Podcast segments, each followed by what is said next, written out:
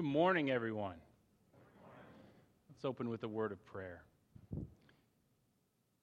Father God, as we come before you this morning, Lord, I ask that you would open our hearts and minds to what you have for us, that you would close our ears to any error that I may speak, Father God.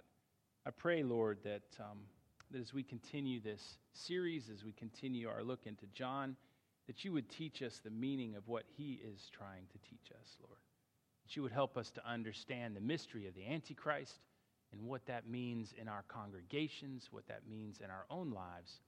And Father, that you would help us to understand how to, de- how to defend against it.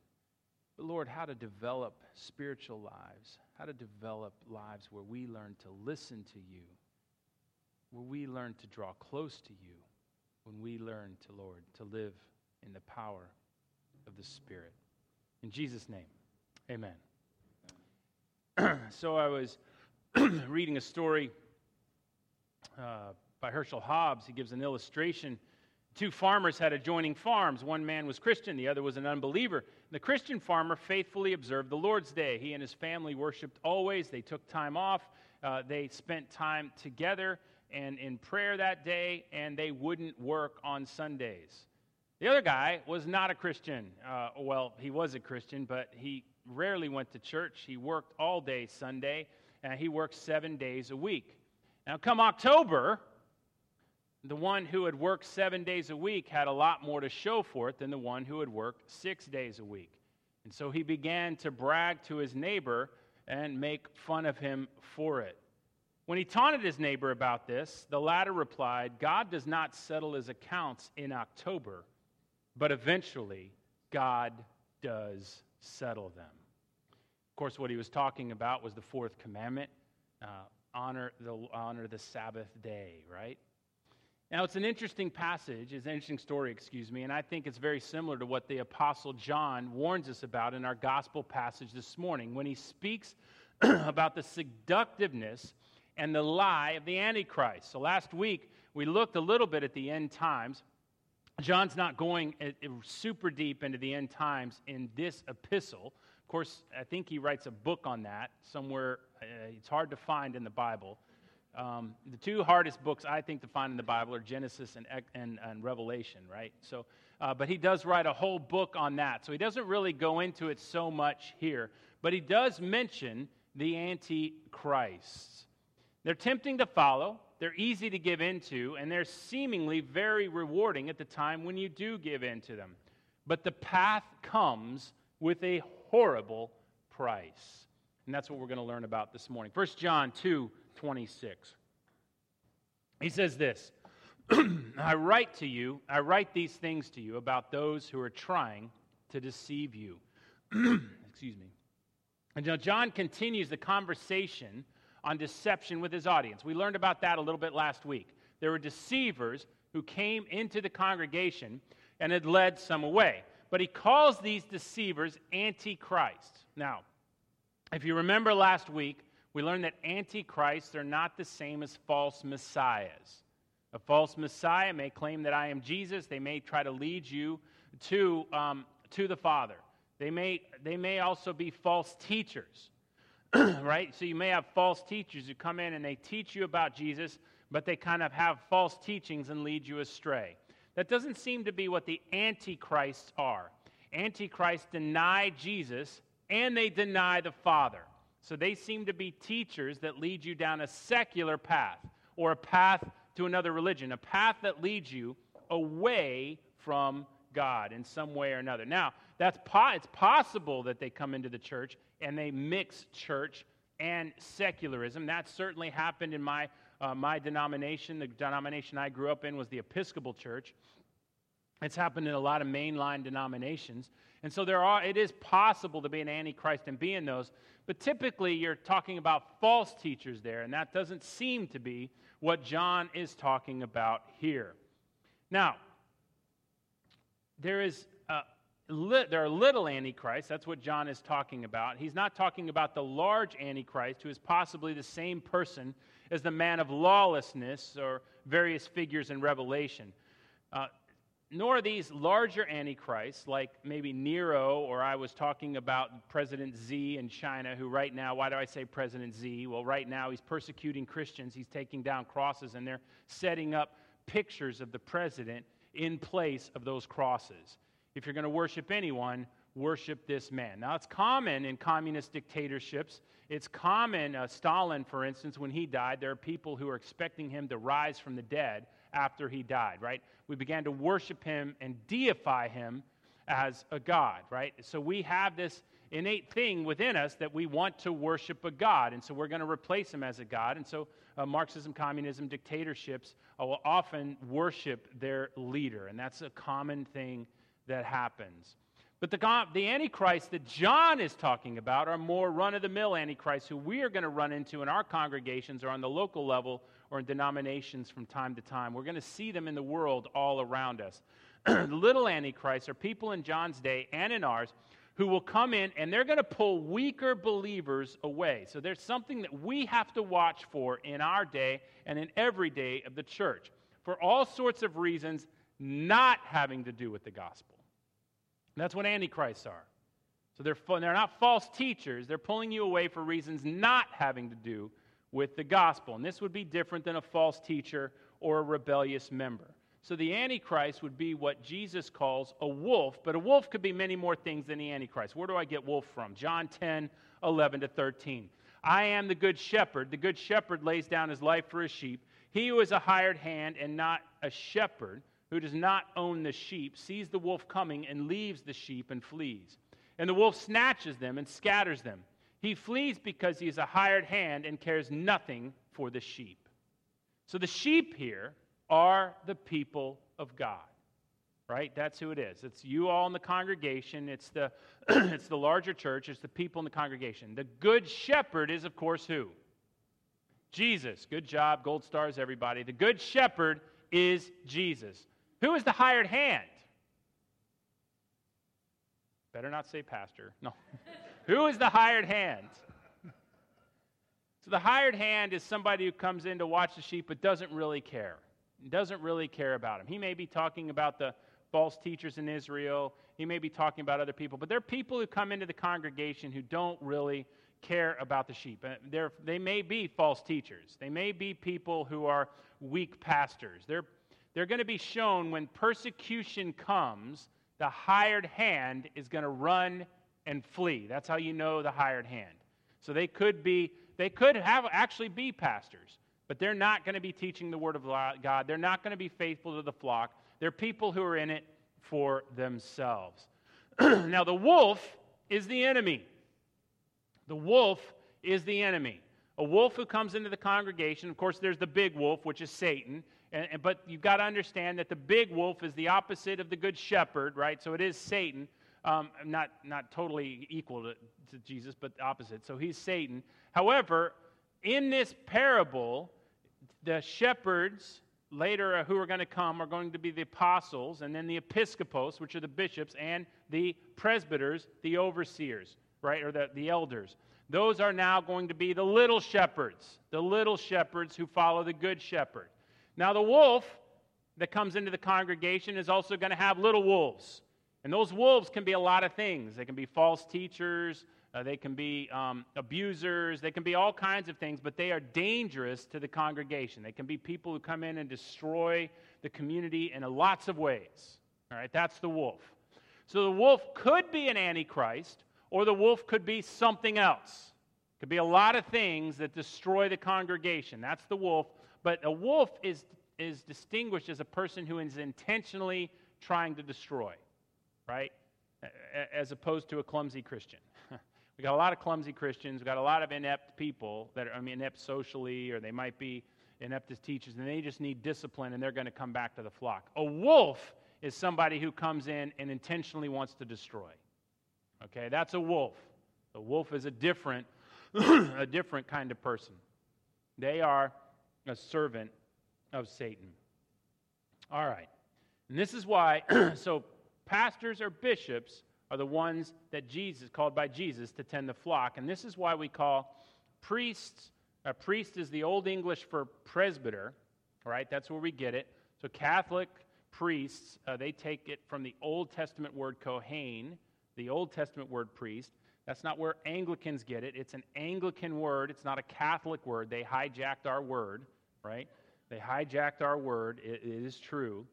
Priest comes from pres, pre, uh, presbyter, which turned into prester in Old English, which turned into praeost, which turned into priest. So when I was ordained, it says I'm ordained to the office of priest or presbyter. Okay, and that's what we mean. so, priest, um, elders or pastors, they are shepherds of the flock, or episkopos, that means bishop.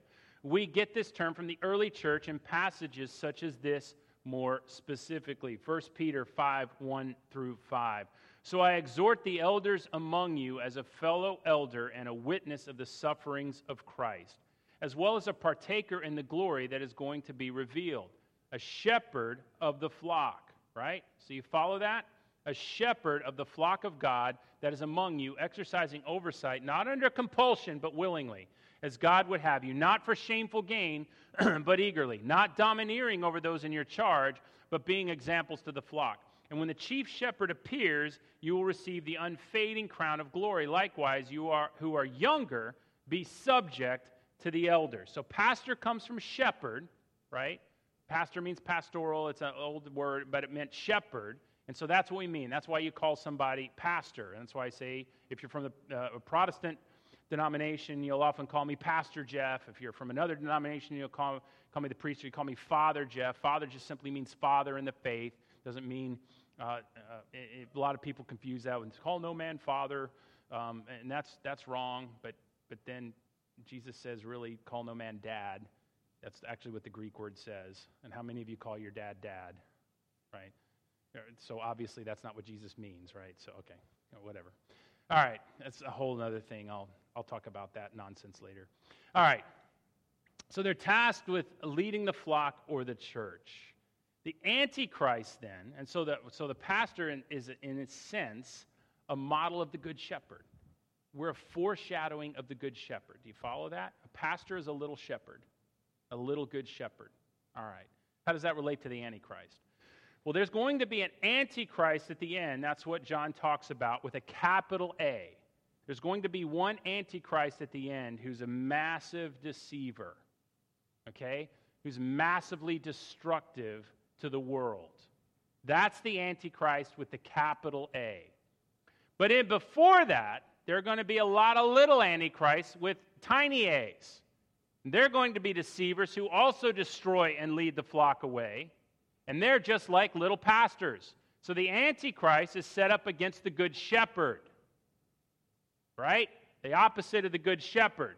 Just like the wolf was the opposite of the good shepherd. The antichrist is also then the opposite of Christ. And so, like where the models of Christ, the antichrist, the little ones, then are foreshadowings of what is to come. And that's what John is talking about. So, who are these little antichrists? Well, they contain the spirit of the age, of the world in which we live, and they're accomplished deceivers of the flock.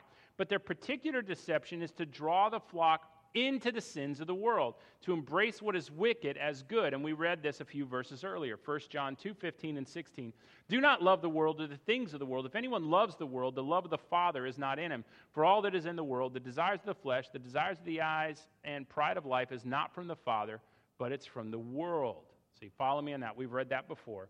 So, Antichrist, the big one, and the little ones want, to, want us to worship the things of the world. So, we see that at work in our day, don't we? We've always seen it. Now, it's not new to our day, but we see it right now in a strong way in the United States. In a way that we haven't seen it in previous generations, but we are seeing it in a powerful way in our generation. Now, it's always been at work, it's always at work, but today it's very powerfully at work. In, in, in, the sense that we have a significant segment of the population that thinks that if you follow anything from the Bible, you are evil. That the biblical version of morality is actually wicked. Right? That is the spirit of Antichrist. The Bible is wrong. It is evil. And so we're reinventing just about every facet of our ethical system and basing it upon the opinion of an elite class rather than an absolute truth of a holy God. And this is the thing about which Paul's speaking in 2 Timothy 3 1 through 5. But understand this that in the last days there will come times of difficulty, for people will be lovers of self, lovers of money, proud, arrogant, abusive, disobedient to their parents, ungrateful, unholy, heartless, unappeasable, slanderous, without self control, brutal, not loving good, treacherous, reckless, swollen with conceit, lovers of pleasure rather than lovers of God, having the appearance of godliness but denying its power. Does that sound like what's happening currently, increasingly, in our society? Right? That is the spirit of Antichrist. That's what's happening. This is what happens when God leaves a society or when we push God out of our lives and we begin to live for the secular. We try to live and we fill it with other religions. We have the appearance of godliness, we deny its power, even in the church. A lot of churches then are absorbing this, and we're becoming powerless. And so we see all of these attributes alive of them well, and we see most of them celebrated as good by many parts of our society and European society. And so the spirit of Antichrist, what he does, or what it does, is it leads believers in the church, it sucks them out and believes and takes them into the world and begins to make them think that this spirit is good. So John's saying that this is happening in his day. That many have been sucked out from among us and they've been drawn by the spirit of Antichrist into the world of the Greeks, into the world of the Romans, into the world of the Egyptians, into the world of whatever it is the false gods, or Bacchus, the celebration and the partying, or Diana of the hunt, or whatever it was they were drawn into, they were sucked out. And that's happened when you read through the church all the way through. So, it, it, when I was in college, uh, one of the things professors loved to do was point out every flaw in the church. They never went through and pointed out all the good the church did, right? It was amazing to me that the church, throughout the 2,000 years of our existence, has only done bad things and has never done anything good, right? It was, it was like clockwork where secularists always did things that were good and rarely did things that were bad. I mean, it was just like, it was weird. And I wondered how Christian societies became so peaceful and educated and all these other things happened. it was really, it was really odd. And so they've been poisoning people against the gospel. We learn about this, and we learn that the gospel is evil. And it's been a steady thing. It's been a drumbeat that's happened for over 120 years, 100 and, actually 140 years. And that's what we're kind of facing today. So it draws believers away into this world, into this thinking. We begin to think that the world is the way to go. So to counteract this poison of the world, how do we do it? Well, John teaches us this. He says this 1 John 2 27 to 29. But the anointing that you receive from him abides in you, and you have no need that anyone should teach you. But as his anointing teaches you about everything, and it is true, and it is no lie, just as it has taught you, Abide in him. And now, little children, abide in him. Now, abide means to dwell, dwell in Jesus, so that when he appears, we may have confidence and not shrink from him in the name in, in shame at his coming. So if you know that he is righteous, you may be sure that everyone who practices righteousness has been born of him. So the protection from this particular sin is living in the Holy Spirit. Now, He's saying that which is in you from the beginning. Now, don't misunderstand me. He's not saying that you should never be trained in your theology and trained in your faith. Training in your theology and training in your faith is a necessary prerequisite for many things, right? And there are false teachers, you need to be trained or you will, you will lose that battle. There are many things and many wolves that come that the training prepares you for. Many things in persecution that the training prepares you for. I qualify that because I always run into some charismatics who are like, woohoo, spirit only. No, no, brother. And I smack them and smack them and smack them. But I say this the other way because I've got evangelicals who are like, yeah, Bible only. No, also smack them. Okay? This is your smackdown. if you're an evangelical. The spirit of Antichrist, the protection here is the Holy Spirit. There is a seductiveness of the world. There is a draw out of the church. And you see it now with believers. I'm seeing it now with priests. In fact, there are a couple things that were written. Uh, we've had two bishops fall in the last year and get defrocked. We've had, um, uh, we've had several priests that I've watched, multiple priests and a canon, get sucked into the world in our own denomination uh, so that they began teaching what the world is teaching and trying to push it into the ACNA in massive ways. One priest just put out a clarion call for people of a certain persuasion and sin. Man, you've got to come in and be priests, not come into our church to be ministered to, which we all call, but you've got to call and be priests, openly defying the bishops.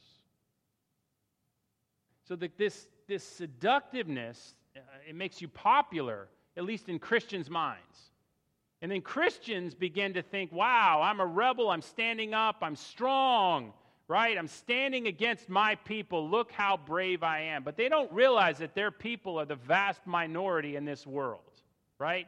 The path to heaven is narrow, and the gates of hell are wide, Jesus says. So when you think you're standing up against your people, you are not. You are standing up against a tiny minority and jumping in the deep end with a huge, vast population who is all wicked. You think you're brave, you're not.